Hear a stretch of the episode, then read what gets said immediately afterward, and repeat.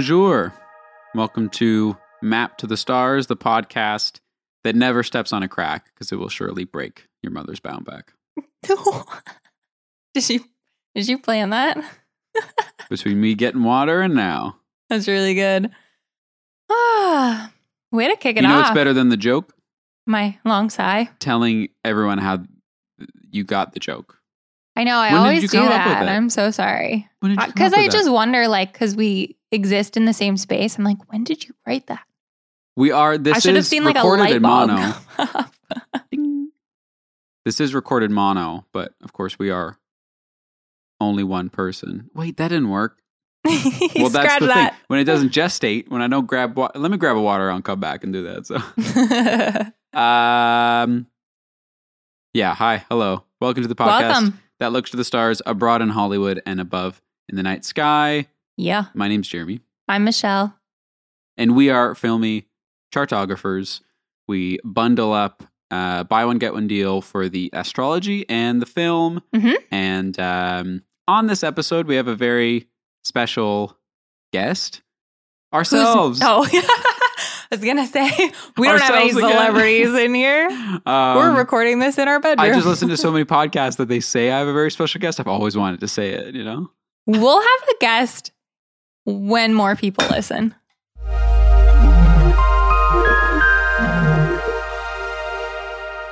Hey, baby, we are recording again. what you just heard was me spilling all of my water on all of our equipment. Uh, so the water that got me the joke bit me in the ass. in And the can end, I all say, right? when Jeremy spilt the water, and he's never done that before, he just stared at it like he had just seen like the most Five seconds is shocking thing in his life, and he could not move. Well, fitting that we are looking at a uh, at a movie called The Squid and the Whale. I thought I could get a little wet on this one. All right, like the Soaking our, characters. all of our equipment. So we're gonna do something unheard of on this podcast. We're gonna listen back to ourselves, do a little bit of commentary just for a bit. I'm gonna punch it in, and we're gonna listen to it and laugh and have a good time. So just a sec. This is Michelle's idea, by the way. I don't know why she's so silent right now about it. I was just waiting for the clink. Oh, hold on. Who's- Ourselves. Oh, I was gonna say we don't have any Ourselves again. celebrities in here. We're Um, recording this in our bedroom. So the special guest thing, thought that was pretty good. I've always wanted Comment. and we were doing pretty well. Here comes. We'll have a guest Here comes. when more people listen. Oh. Big Right? clink. Just Pick it up. And that's when Jeremy stares at all the water pooling on the table. I'm hold on, running hold to on. the I just want to hear closet. this. You're good. You're good. You're consoling me. I thought you were really upset. No, I was throwing cloths at you. Just sec, just sec. It's okay. You sound so concerned. It's like I got wet. I should also mention you got my laptop wet, and I was uh, I, yeah, I a little nervous about that. I just, yeah, I definitely, yeah, okay. I stared. For the listener at home, I did. didn't do shit. He didn't stand up. I think we're just back to silence now. I'm going to pause that recording. But anyway, what a time it's been. This first 10 minutes of recording. For the listener at home, when you do a podcast, don't put your water in front of you, in front No. of. So it's off to the side now, where no one can get hurt. Uh, you're laughing. I'm gonna I'm gonna do what I did before. Same motion, everybody. It's a little bit less. oh, there we go. Insane, everybody. Ah, but I'm glad to be back. Uh, as Jeremy mentioned, where chaos ensued, we have no special guest, but maybe one day. the special guest was the water. it was came a surprise in there. appearance. Um, I think we've had enough shenanigans. We just want to record this freaking episode at this point. So Noah Baumbach, we're taking him up. Heck yeah. maybe um, someone that we both have um, a knowing familiarity with. We've seen a movie in theaters of his, um, and you've seen more movies of his than me, and so it's nice to sort of differentiate. Someone like Malick, someone like Jeff Nichols, I was bringing him to the table. Someone like Bob Fosse, you were bringing to the table. Ooh, So, love Bob. so Baumbach is somewhere in the middle. Um, you know, we have a nice history with his films, and we've already taken up Frances Ha. So the podcast itself actually has, uh, and of course, written, co-written uh, with Greta gerwig and Noah Baumbach. Taken up his partner. We already did the Barry Jenkins, Lulu Wang Love thing, sort of. Um, so uh, we're sort of completing the the piece, as it were, with Baumbach. Um, now on this episode. Also, I read that they had a kid. I didn't know they had a kid. Oh, Greta? Yeah, I didn't know that either. they had a kid in 2019 Oh. or something. That's precious and adorable. Precious. And I think they're a power couple. they know they're a power couple. They know. I know. They belong together. But I'm really excited to talk about Noah Baumbach. We are Um, dry for the listener at home. I'm going to say that 5,000 times. We are dry. For the listener at home, imagine they're commuting. sound like a dolt now. We are all dry. No one's wet. I think we're all good. And uh, why don't we get into a bio? One thing I want to know, and I think this is aside from the astrology and uh, me just rambling before I get on script.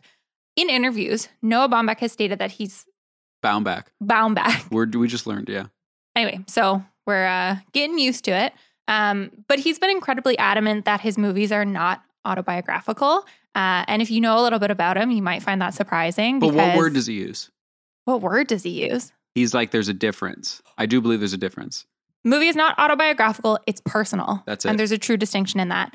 Um, so I it. think that's really interesting, and it kind of, you know, leads you to watch his movies in a different way, where you're like, this is not about him. It's, he's just like pulling on what's familiar, and that's what makes it personal. Yeah, a, a- child of divorce in New York in the 80s. In New York in which the is 80s. what the squid, Squid and the and the whale. whale is. Um, Lots of ties to his family in there as Well, well. yeah, and so I know we don't really get into it in the script necessarily, but Oh wait, can you stop for a sec? yeah. We, okay, so we're talking about two movies that are on Netflix. So we're going for, I think, his most critically acclaimed. We're talking about The Squid and the Whale and Marriage Story. I don't think we mentioned that before. So, Yeah. So there you go. This is the first time I think we're going for um, the big bucks. We're going for the easy, the low hanging fruit, uh, as in it, Marriage Story. Who hasn't seen it? Ah, The, the easily accessible hanging fruit. That, yeah, okay. What I should have said. But The uh, potato I feel to pick we off the ground. You don't even got to go grab it. It's on the ground right there for you. I feel like we don't um, introduce the films we talk about well enough. So we're talking about The Squid and the Whale and Marriage Story. And you have said that Marriage Story seems like a more refined, but like kind of continuation of the themes of Squid and the Whale. So very similar thematically. Yeah. Well, I mean, he wasn't divorced to Jennifer Jason Leigh uh, at the time of making The Squid and the Whale. Um, it's about his childhood. It's about a lot of people's childhoods. yeah, it's about I New York threw you itself. off. Let's let's go back to what you were. Yeah, I was New York. of, I was there you go. we it. were getting anyway. there. And then Marriage Story, yeah, is definitely of a piece. It's the two main divorce movies, though there's elements of that everywhere. Meyerowitz Stories has, um, you know, his dad is prevalent through all of it. There's the lawyer in Marriage Story. Been married four times, and I read that Jonathan Baumbach, Noah's Father, father, Papa, uh, married. Give me more. Daddy, Dada? Baja gives him uh, has has had four marriages. Um, during Meyerowitz stories, Noah uh, Baumbach was Jesus Baumbach was saying that he was spending a lot of time in and out of hospitals, and um, you know found material in that and, and used that for influence in there. And sadly, his uh, father did pass away in 2019.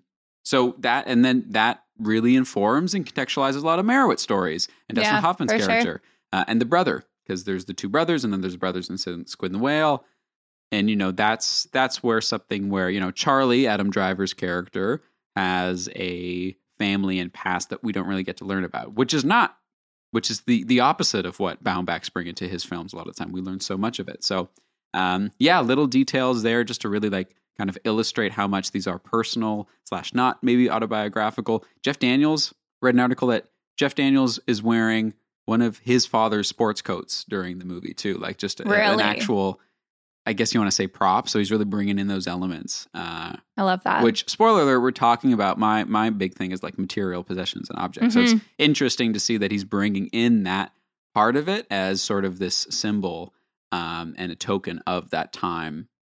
You know, wearing his father's clothes and and bearing that and donning everything, all those qualities and everything. You know, the um, the baggage, Totally. wearing the baggage literally. in the yeah, exactly so um yeah these these are the two divorce movies one you know produced by netflix funded by netflix whatever netflix film squid and the whale uh, available as of this time in canada netflix canada so uh, easy to watch for once we're not taking up uh, badlands which isn't anywhere to stream et cetera et No. cetera Also, uh, a brisk like hour twenty on Squid and the Whale. Yeah, which you know, considering let's make this a, f- a brisk forty. You know what I mean? Yeah. Let's let's do half the time that you could be watching this, and we're talking about it. So, um, anyway, yeah, we we we love his work, I think Um, he's fantastic. and it's a um, it's very interesting to track his career. He finds success with the Squid and the Whale, but he hadn't really made a feature in many many years since Kicking and Screaming, like a full feature. And Mr. Jealousy's 97, 98 or something. So it was Mhm. almost seven, eight years until Squid and the Whale came out. Um, though he finds work and is supported, really uh, buoyed by his friend uh, Wes Anderson. Big surprise there. Uh, but not at all. a lot of uh, qualities they share in their films Mhm. and, and their direction. Um, Baumbach's certainly a more humanist, maybe. Yeah, a lot more grounded. Um, sure. And uh, yeah, they they co-write maybe the more grounded work from Wes Anderson, both Steve Zissou and uh, Fantastic Mr. Fox. Both great Um, movies. Yeah, Love so Mr. Fox. It's adorable. the titular. the titular. I spill water again. Jesus. Never do that. Um, all right. Shall we? Yeah, yeah. You kick it off. Noah Baumbach, uh, Noah Baumbach was born on September 3rd, 1969, my favorite year, uh, in Brooklyn, New York. Strong date. Strong date, very strong date. What happens in September of 1969? That's uh, important. You can look it up as I'm talking. That'd be awesome. And then we can talk about it. Uh, big year, uh, culturally, obviously, like tons of creative innovation in film, music, et cetera, et cetera. Um, great year to be born. I'm a big fan of it. We don't know his exact time of birth, which I actually think is kind of a shame for this episode specifically, just given how thematically and aesthetically consistent he is. Uh, like we said, Squid and the Whale is like extending into Marriage Story thematically. Um, yeah, so it would have been interesting to see how and where his houses line up. What we do know is that he was born with his son in Virgo. Uh, I think the first Virgo we've talked about, uh, with Pluto in the same sign, and his moon is in Gemini. Baumbach has. Oh Abbey Road's released. Oh, oh, there you go. I knew it. I knew something happened. And That's a John announced he quit the band. In September. Interesting. That is a big year. I think his birthday's in September too, John's. Anyway, yeah, there was a big like Jupiter, Uranus, Pluto stellium that year. So just very big for just crazy, innovative, creative endeavors. It was a cool turn of phrase, innovative. Innovative. Can I have some privacy? okay, I'm going to continue. That's what John asked from the. so Baumbach has a stellium of planets in Libra, which I love, uh, namely Mercury, Jupiter, and Uranus. Uh, as Libra is ruled by Venus, which is the planet of love, beauty, art, aesthetics, etc. Mercury and Venus can speak to Baumbach's career as a storyteller in the creative realm of film. Film itself being a very communicative medium. Just trying to line that up. Um, what do you mean? The word innovative itself? with communicative, as well as the Abbey Road was released. Abbey Road. So, film as that medium, uh, as well as the theme of intellectual affinity in his films. Jupiter here can speak to Baumbach's success in collaborative and creative partnerships, like his with Greta Gerwig specifically. To exemplify Uranus in Libra, I want to grab a quote cited by filmmaker Fernando uh, Andres. He once said in an interview that he grew up idolizing the films of the French New Wave, but seek to do something different. Their revolution was through technique, he said. My revolution is through emotion. Baumbach's Venus, on the other hand, is in Leo and is heavily aspected, highlighting the pervasive motifs of familial love and relationships throughout his work. Mars in Sagittarius exemplifies the reoccurring themes of intellectualism, academia, and cultural superiority presented through the appreciation of the arts.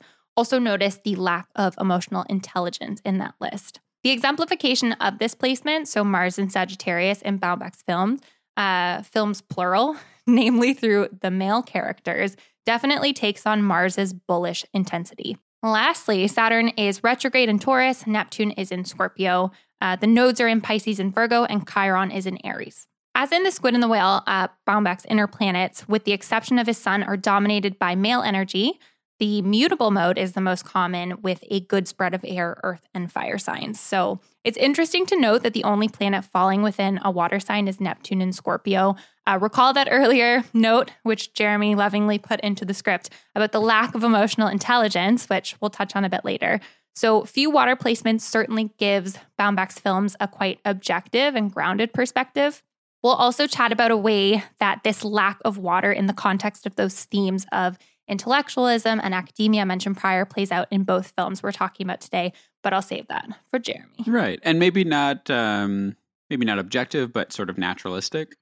Sort of Absolutely, yeah, resembles yeah. something that you can uh relate to. You feel like it's a lived in experience and that Absolutely. you've experienced something like it. Uh, anyway, Love it. relatable.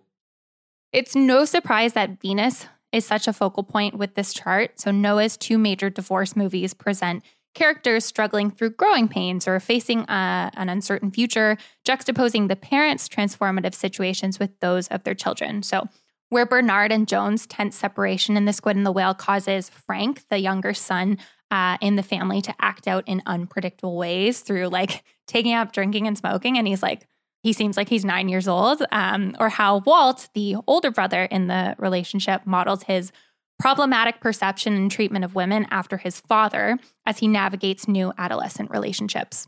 With the nodes in Pisces and Virgo, Pisces as the more forward looking node might signify that drive for transformation and change, while the node in Virgo is more like fearful. I don't really want to use that word, but I guess wishing to remain tethered to the earth as it is an earth sign uh, and what it already knows.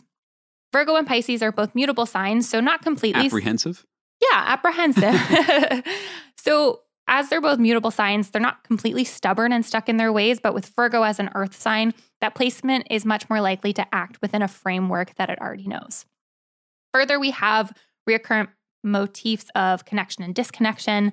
Machismo, a word I learned from Jeremy this week. Are you gonna call Thank me you out? very much because you're expanding my vocabulary and I appreciate it. Um, and patriarchal patriarchal competition. All these big words I can't process. You're the smart one. The sun's in your eyes. Don't That worry is about it. You can't read it. But all of those themes ultimately get turned on their head. So, uh, yeah. So, while the topics of love and loss, connection and disconnection, future and past, etc., are certainly quite immediate and important in the two films we're looking at today, I want to focus primarily on how one sense of identity can be written and rewritten both within and beyond the context of the relationship. So, how one sense of self and livelihood becomes so inextricably linked and then diminished by and with another person.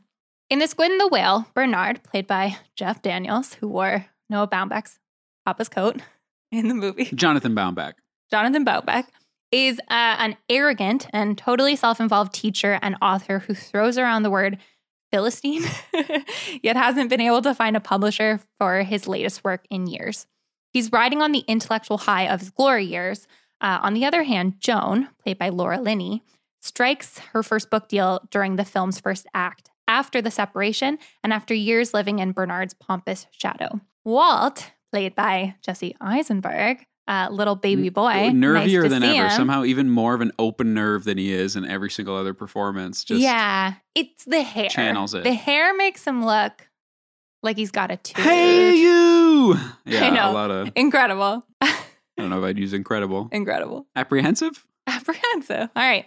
Uh, Walt, uh, so again, if you didn't catch that, played by Jesse Eisenberg as a little baby, uh, blindly worships his father and sees no fault with him initially. And he blames his mother for leaving Bernard, citing easy bait like Bernard's current lack of relevancy and success in his career.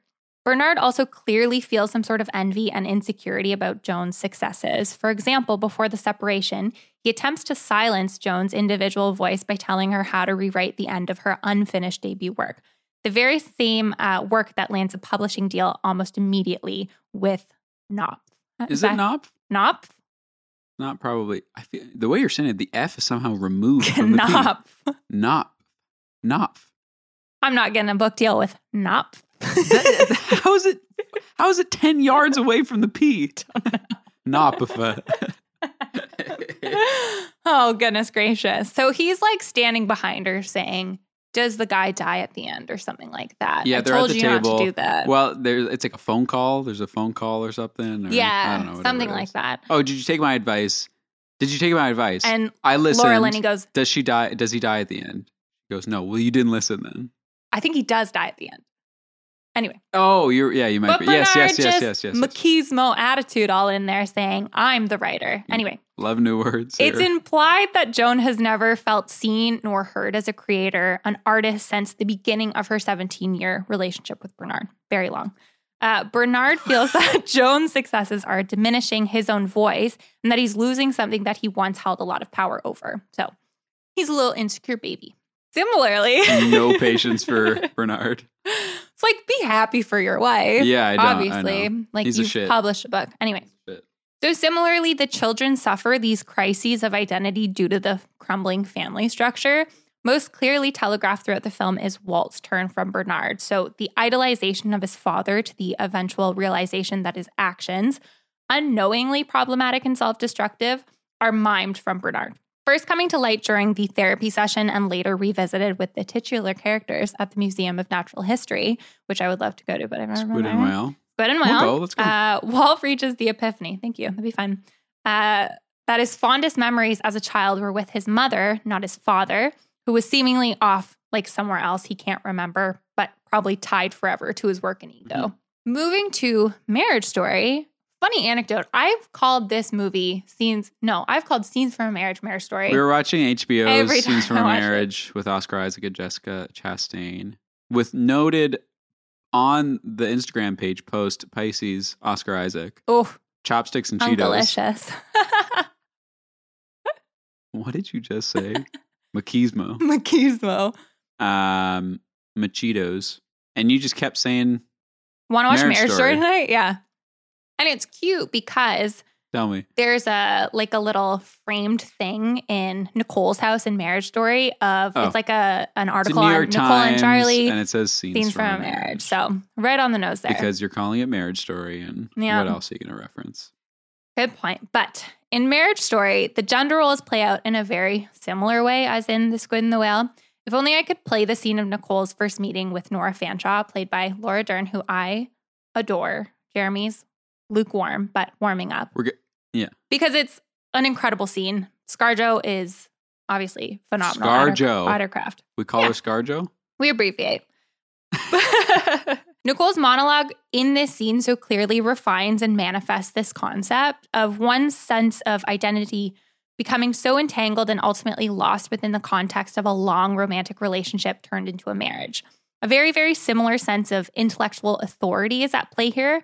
Um, so, Nicole first met Charlie when he was a very promising up and coming young director in New York. Nicole, on the other hand, was a successful teen actress who like flashed the camera, but Nicole starred Yeah. and gained success in numerous plays under the in helm like of Charlie. teen comedy, teen sex comedy, or For something. sure. And, and that kind of um, tainted her image as a serious actress, let's say. Sure. And, and I think Charlie always judged her for that. Through the relationship, though Nicole starred and gained success in numerous plays under the helm of Charlie, it's ultimately been Charlie that's regarded as the genius. It's his vision and his work receiving all the acclaim. Uh, Nicole's work is seen as inherently less, or rather non existent, without Charlie. Unlike Joan, though, Nicole has consistently broached the subject of creative independence and artistic authorship prior to the film's given timeline. Nicole has asked to try her hand at directing, to visit and work in Los Angeles, but given the power dynamic of the relationship, again, we see the mother's voice silenced in favor of the father's wants and desires.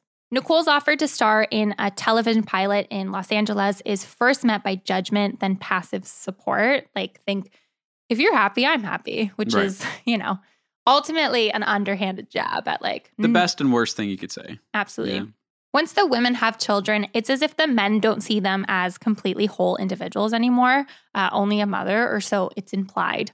Uh, meanwhile, the men continue to pursue and be solely preoccupied by their work. They're the kind of absent fathers, uh, exemplifying a real Mars square Pluto energy as is present in Baumbach's chart, where a sense of power becomes really important.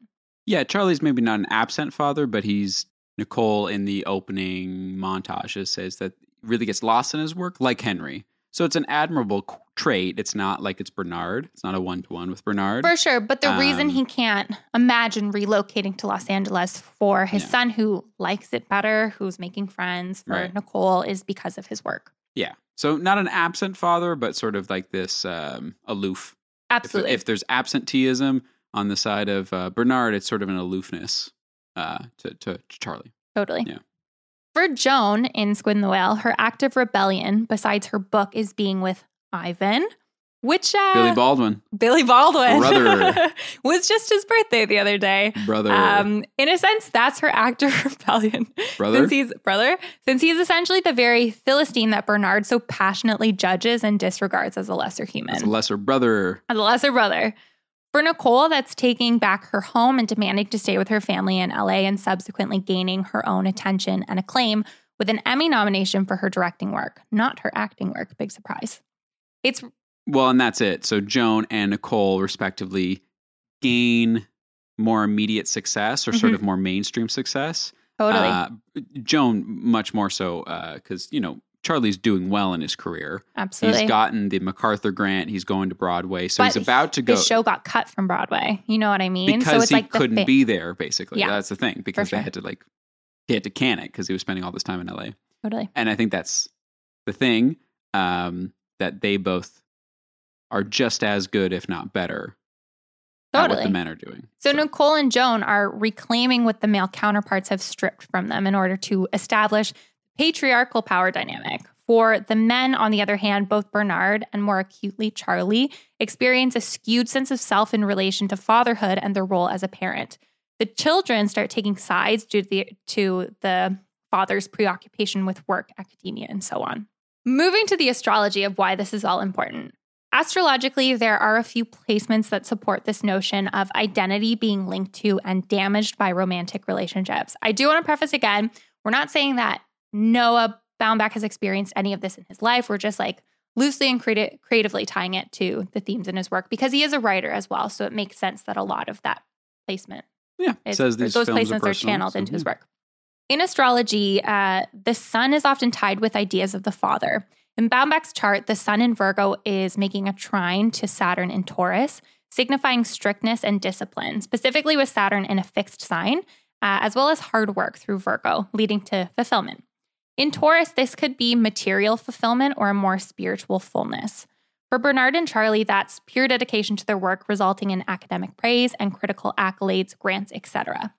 Saturn is making a superior square to Venus in Leo as well, uh, inhibiting Venus, especially given that Venus is the ruler of Taurus, where Saturn resides. It's easy to look at a chart and you can see how it all plays out. But herein, uh, relationships might become a source of difficulty, frustration, and conflict. With Saturn in Taurus, an earth sign that's closely connected to the body and self, being the second sign in the zodiac wheel, along with material things, a sense of security, and worth connected to things is thrown into disorder. Taurus and Leo are both fixed signs, Taurus ruled by the bull and Leo by the lion. So a certain stubbornness and proudness can also contribute to this relationship dysfunction. Venus uh, is also making a square to Neptune, indicating possible disillusionment in the realm of partnerships or marriage. Specifically because Leo is involved, there's that sense of pride again. Scorpio, on the other hand, hosting Neptune might indicate something related to power dynamics or power struggles, unearthing deeply rooted thoughts and resentments. Whereas Neptune fosters feelings of disillusionment and detachment, even gaslighting. Charlie makes Nicole feel crazy for wanting to live in LA to be closer to her family, and even making her believe that conversations about them traveling more often never took place. I think you can consider that a bit of gaslighting, uh, making Nicole believe that something she thinks is untrue. The sentiment, I've been ready to leave for a long time, works well with this placement. One more placement to note before I wrap up the planets in Libra are also opposite Chiron in Aries. Chiron represents our traumas and wounds. Uh, if you want a deeper look at Chiron, listen to our Barry Jenkins episode. We talk about it at length.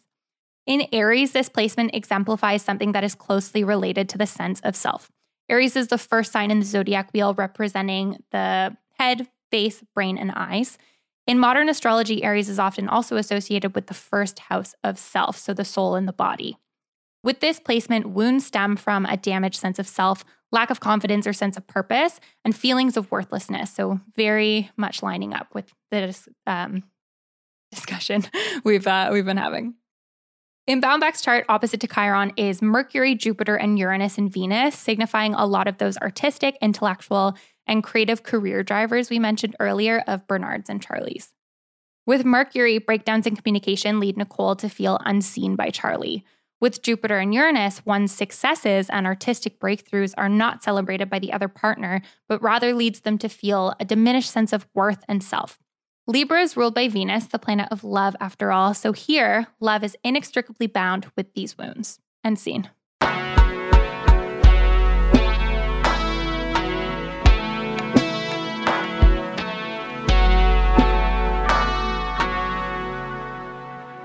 Okay, moving on to the uh, film parts.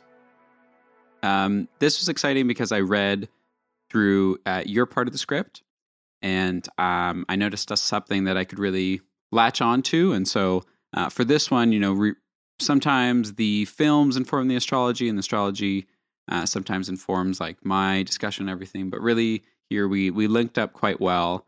Um, which was great. So I'm going to be quoting you at some point in in my script, um, and uh, and I think they're really kind of tied to one another. So throughout both the Squid and the Whale and Marriage Story, the central patriarchs Bernard and Charlie respectively grow increasingly defensive and desperate when their small world of big culture is shattered by their female partner's desires of an independent career. Joan seeks to write herself out from the shadow of Bernard's long past expired success as a New York literary provocateur. Unlike Bernard, she lands a publishing deal almost immediately upon completing her debut novel, embraced by the society that's essentially forgotten her soon to be ex husband. In her own words, and without his condescending opinions, Joan pointedly finds her voice in a creative realm once dominated by Bernard's overbearing intellectual megalomania. A word I was reminded by by you. Thank you very much. How about that? Megalomania. Isn't that an album? No, never mind. I don't know. All good. Nicole's trajectory is far more complex, but presented rather clearly. Prior to the film's events, repeated hypothetical discussions between Nicole and Charlie found the former relegated to Charlie's muse, as we discussed uh, prior, and uh, while the latter comfortably st- comfortably stayed in his lane with his family in the back seat. Unlike the parents in Whale, Nicole and Charlie are both surely seen in their careers, but only at first. After an indeterminate amount of time, let's say 10 years or something, Charlie seems to become the marquee name over Nicole, a point of contention torn to shreds by Ray Liotta and Laura Dern's monster lawyers during the courtroom scene, as they represent uh, Charlie and Nicole, respectively. Before the separation, the trio, Nicole, Charlie, and Henry, their kid, which we haven't talked uh, really about, haven't name dropped. um, no because uh, Frank and Waltz play a bit more of a central role. It's probably Walt's story, ends on Walt and Squid and the Whale, Jesse Eisenberg. Uh, and this kid, lovely, yeah, plays sort of more of a background role. It's definitely Charlie's story in this one.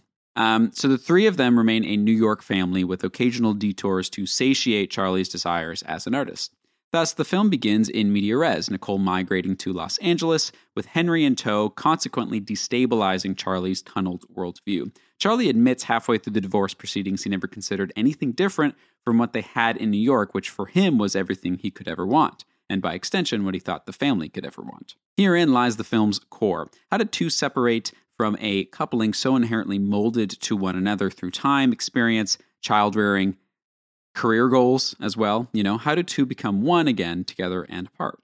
For Charlie, his goals were the family's goals and vice versa. For Nicole, she admits to never developing her own taste, and one can rightly assume her own career goals. You know, uh, she figured bearing a child could be her own thing, but in her words, uh, in in sharing um, a lot during the first meeting with Nora's uh, Nora Fanshaw, Laura Dern, um, she says kids belong to themselves. It's like the instant they leave your body, it's just the process of them going away. If Henry could belong to himself almost naturally, Nicole then too sought to belong to herself, to, in a way, deprogram herself from Charlie's outdated relationship code, um, some kind of corrupted binary.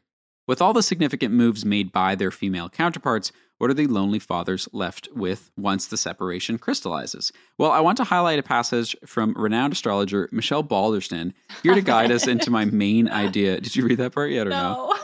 no? I want to highlight a passage from renowned astrologer Michelle Balderston here to guide us into. I thought you had read it, and so I was like, "There goes," because I didn't want to send you it earlier. I'm working on it. Thank you, though. I'm going to spill the water again. Appreciate the accolades. Um, and uh, this quote is here to guide us into my main idea concerning Bernard and Charlie's uh, journey through their divorces um, in, in both movies. Uh, with Saturn and Taurus, an earth sign that is closely connected to the body and self, being the second sign in the zodiac wheel, along with material things, a sense of security and worth connected to things, right? Those material things, is thrown into disorder. Taurus and Leo are both fixed signs. Um, Taurus ruled by the bull and Leo by the lion. Certain stubbornness and proudness, one can say pride, uh, can also contribute to this relationship dysfunction.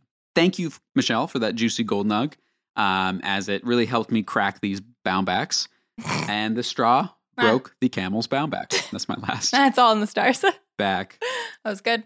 It's all in the stars. The squid and the camel.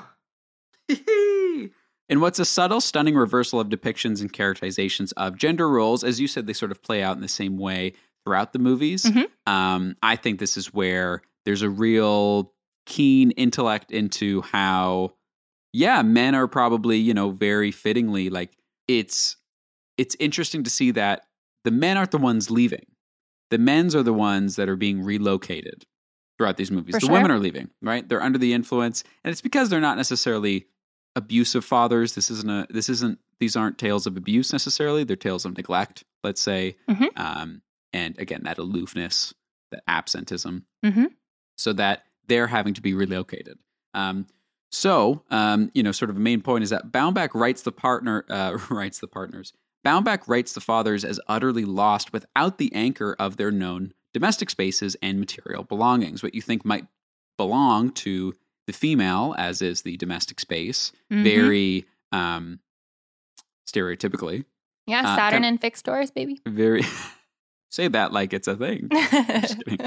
Uh, in short, the central male figures are inextricably tied, as, as you had said, to certain material possessions, which symbolize the very stubbornness and pride that largely contributes to their respective families' demise.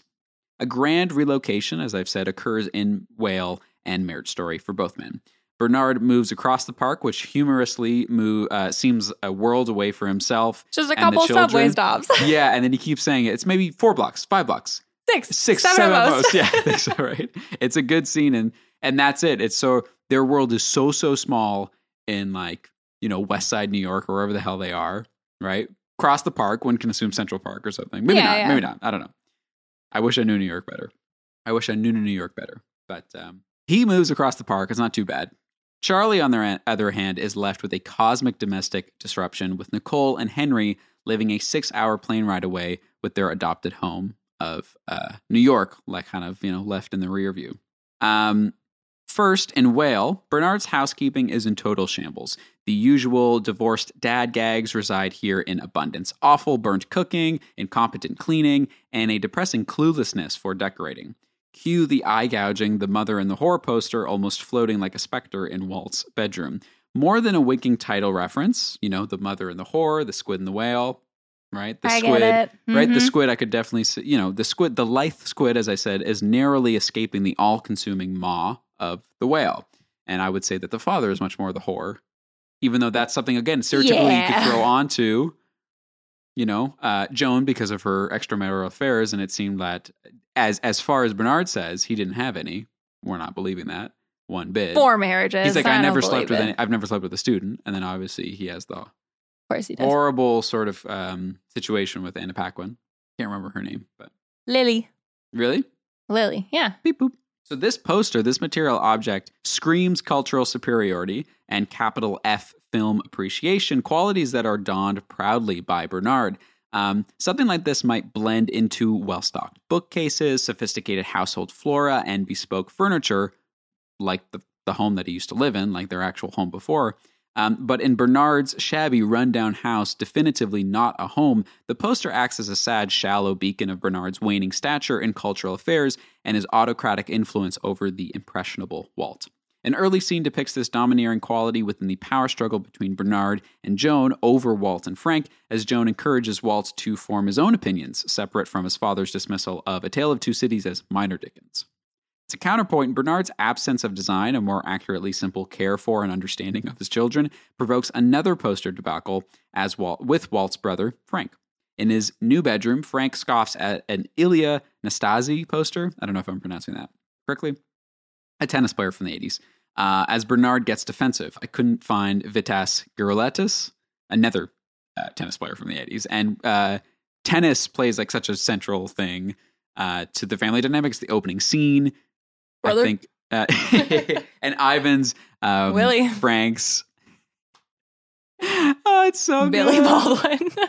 Billy Baldwin, brother. Brother. And he's instinctively, I had it somewhere in the scripting, I got rid of it, but I wrote before, he's instinctively a better father 100%. because of his just down to earth, not pompous nature. He just connects with Frank that much more. And Frank, uh, defiantly, is just like, I think I am a Philistine. I kind of like being one. Like, I don't really care. Like, totally. I want to be a tennis player. And Walt, and, and not Walt, but Bernard keeps wondering, don't you want to be like an artist and a writer? And we're bringing you up this way. He's like, you don't want to be that. don't you want to be a mini me Yeah. basically which is what you know walt's being brought up to be so um, he has this other tennis player that he likes at home so in this cutting rebuttal frank reminds bernard that he has that poster at home only to correct himself to shield his father's clear insecurity he says i have it at mom's uh, in the same scene bernard persists with failed attempts at filling his house with material belongings for frank trying to make his new house a new home for frank effectively right Bernard presents turtles and a left handed desk, only for Frank to correct him both times, highlighting Bernard's ignorance concerning Frank's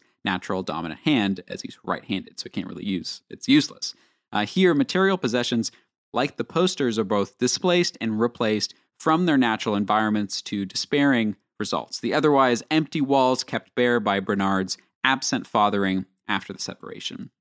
Near the film's end, Bernard's attempt to stifle his son's sincere emotions acts as the catalyst for Walt to effectively break from his father's self destructive influence. Bernard's fin- fatal blow, he offers to get him some more posters, so more, more, more poster More talk, which was insane putting it Mhm. together, uh, and to lend him, and this is the real gut punch, to lend him to lend him his first edition of The Naked and the Dead, a temporary loan as a present, quote unquote, as a present. Here again are the misguided, shallow gestures of fatherly care and compassion filtered through the acquisition of, and some not even, you know, a permanent placement, material possessions belonging to Bernard's deceptive stubbornness and pride. Like Nicole's career trajectory, the connection between Charlie's pride and possessions is more subtly depicted and more so aligns with the dysfunction caused by the divorce. The clearest example is Charlie routinely waiving any claim to ownership um, of things shared with Nicole in their apartment. Passive statements like, you can take whatever you want, I don't need any of this, imply a mental fortitude that certainly presents Charlie uh, as more stable in comparison to Bernard. But one of Charlie's most striking scenes, uh, where Adam Driver has an impromptu and really, well, slightly uncomfortable performance of being alive from a uh, the musical company from Stephen Sondheim. Um, begins with the admission of Charlie. This is before he starts singing. He admits that um, he's sitting on the floor in his home because Nicole has taken the couch. Uh, he uh, this is I, I quote him here. The couch was technically hers pre-marriage, but I mean it was our couch. Left without his things, her things, their things. Charlie barely occupies the empty home now broken in two, and without those things that he originally said he didn't really care about, Nicole's absence and Charlie's disorder is directly brought to the surface, directly brought to the forefront, uh, or foreground rather, in the shot of Charlie signing the divorce papers in front of an empty wall and an even emptier room back in the New York apartment. Unique to Charlie, and maybe the best sequence in the movie is the knife thing. So, a knife attached to a keychain, which Charlie emphasizes Nicole bought for him, is used performatively and for play as an inside family joke. The joke being Charlie pretends to cut himself but retracts the blade before incision. However, when demonstrating it for the divorce worker that's uh, visited uh, Charlie and Henry during what's to be a normal night um, at home, which is obviously got to be the most awkward thing in the world, he fails to retract the blade and badly cuts himself, creating a brilliant, bloody token of the scars left by divorce and a reminder that inside jokes don't usually work for anyone outside the initial circle. You know what I mean? I know what you mean. What's more, Charlie can't even admit to himself uh, during the scene uh, that his cut is as bad as it is until he's left alone. Keeps denying it, even though he's bleeding through his shirt. Something he's I would bleeding. like, oh, boy, It Michelle like, fainted on a train once. I lost my mind, and I also did this. I I was unbuttoning her to try to like I was unbuttoning her coat because I you know to try to cool her I don't off. like this tangent. and I turned to a guy and I was like, "Don't worry, uh, I'm dating her or something." Because I was like, I don't want to look like I'm just unbuttoning it, mouth to mouth. Better than me slicing my arm open. And then but- what happened? Didn't they just give you a cookie and apple juice and a little band aid and you were off? Yeah, they sent me home. you, we had to wait a while. This is on the Union Express in Toronto. Ontario, Canada. Oh goodness, they had to get me checked out. Anyway, I was Charlie on the floor of the kitchen saying, fine, "Just I'm want to take a nap. I'm fine. Just, I'm just tired." I'm fine. Being alive. Oh yeah, yeah. Um, and so this parallels Bernard um, when he has his health scare at the very end of the movie, um, as he wonders and asks Walt if he looked silly falling down after having a near heart attack. Right? These small seams of their big ego starting to fray. Such pride in them that they don't want to look foolish. They want to look like everything's in control. Ultimately, both men flail about in their attempts at normalcy upon their newly minted bachelordom. Charlie and Bernard seek desperate help, or not, at decorating their new environment, and as such, fill it with things that attempt to replicate what they had before um, to maintain not just order and consistency, but more importantly, their pride. Um, herein lies their stubbornness, attached to and symbolized by deeply imbued material possessions, as two men now stuck in a cycle of loneliness and self imposed isolation, seeking what was firmly shared before, but now on their own. At least for Bernard, Charlie mostly smartens up, getting a proper Halloween with Henry, which is a nice sort of um, redemption for for him. You know, doesn't get to dress up in the costume originally, uh, dresses as a Ninja Turtle to be with his cousins, and then he just drives around and gets no candy with Henry the first Halloween, Mhm. and then a year later, they're all dressing up as Sergeant Pepper.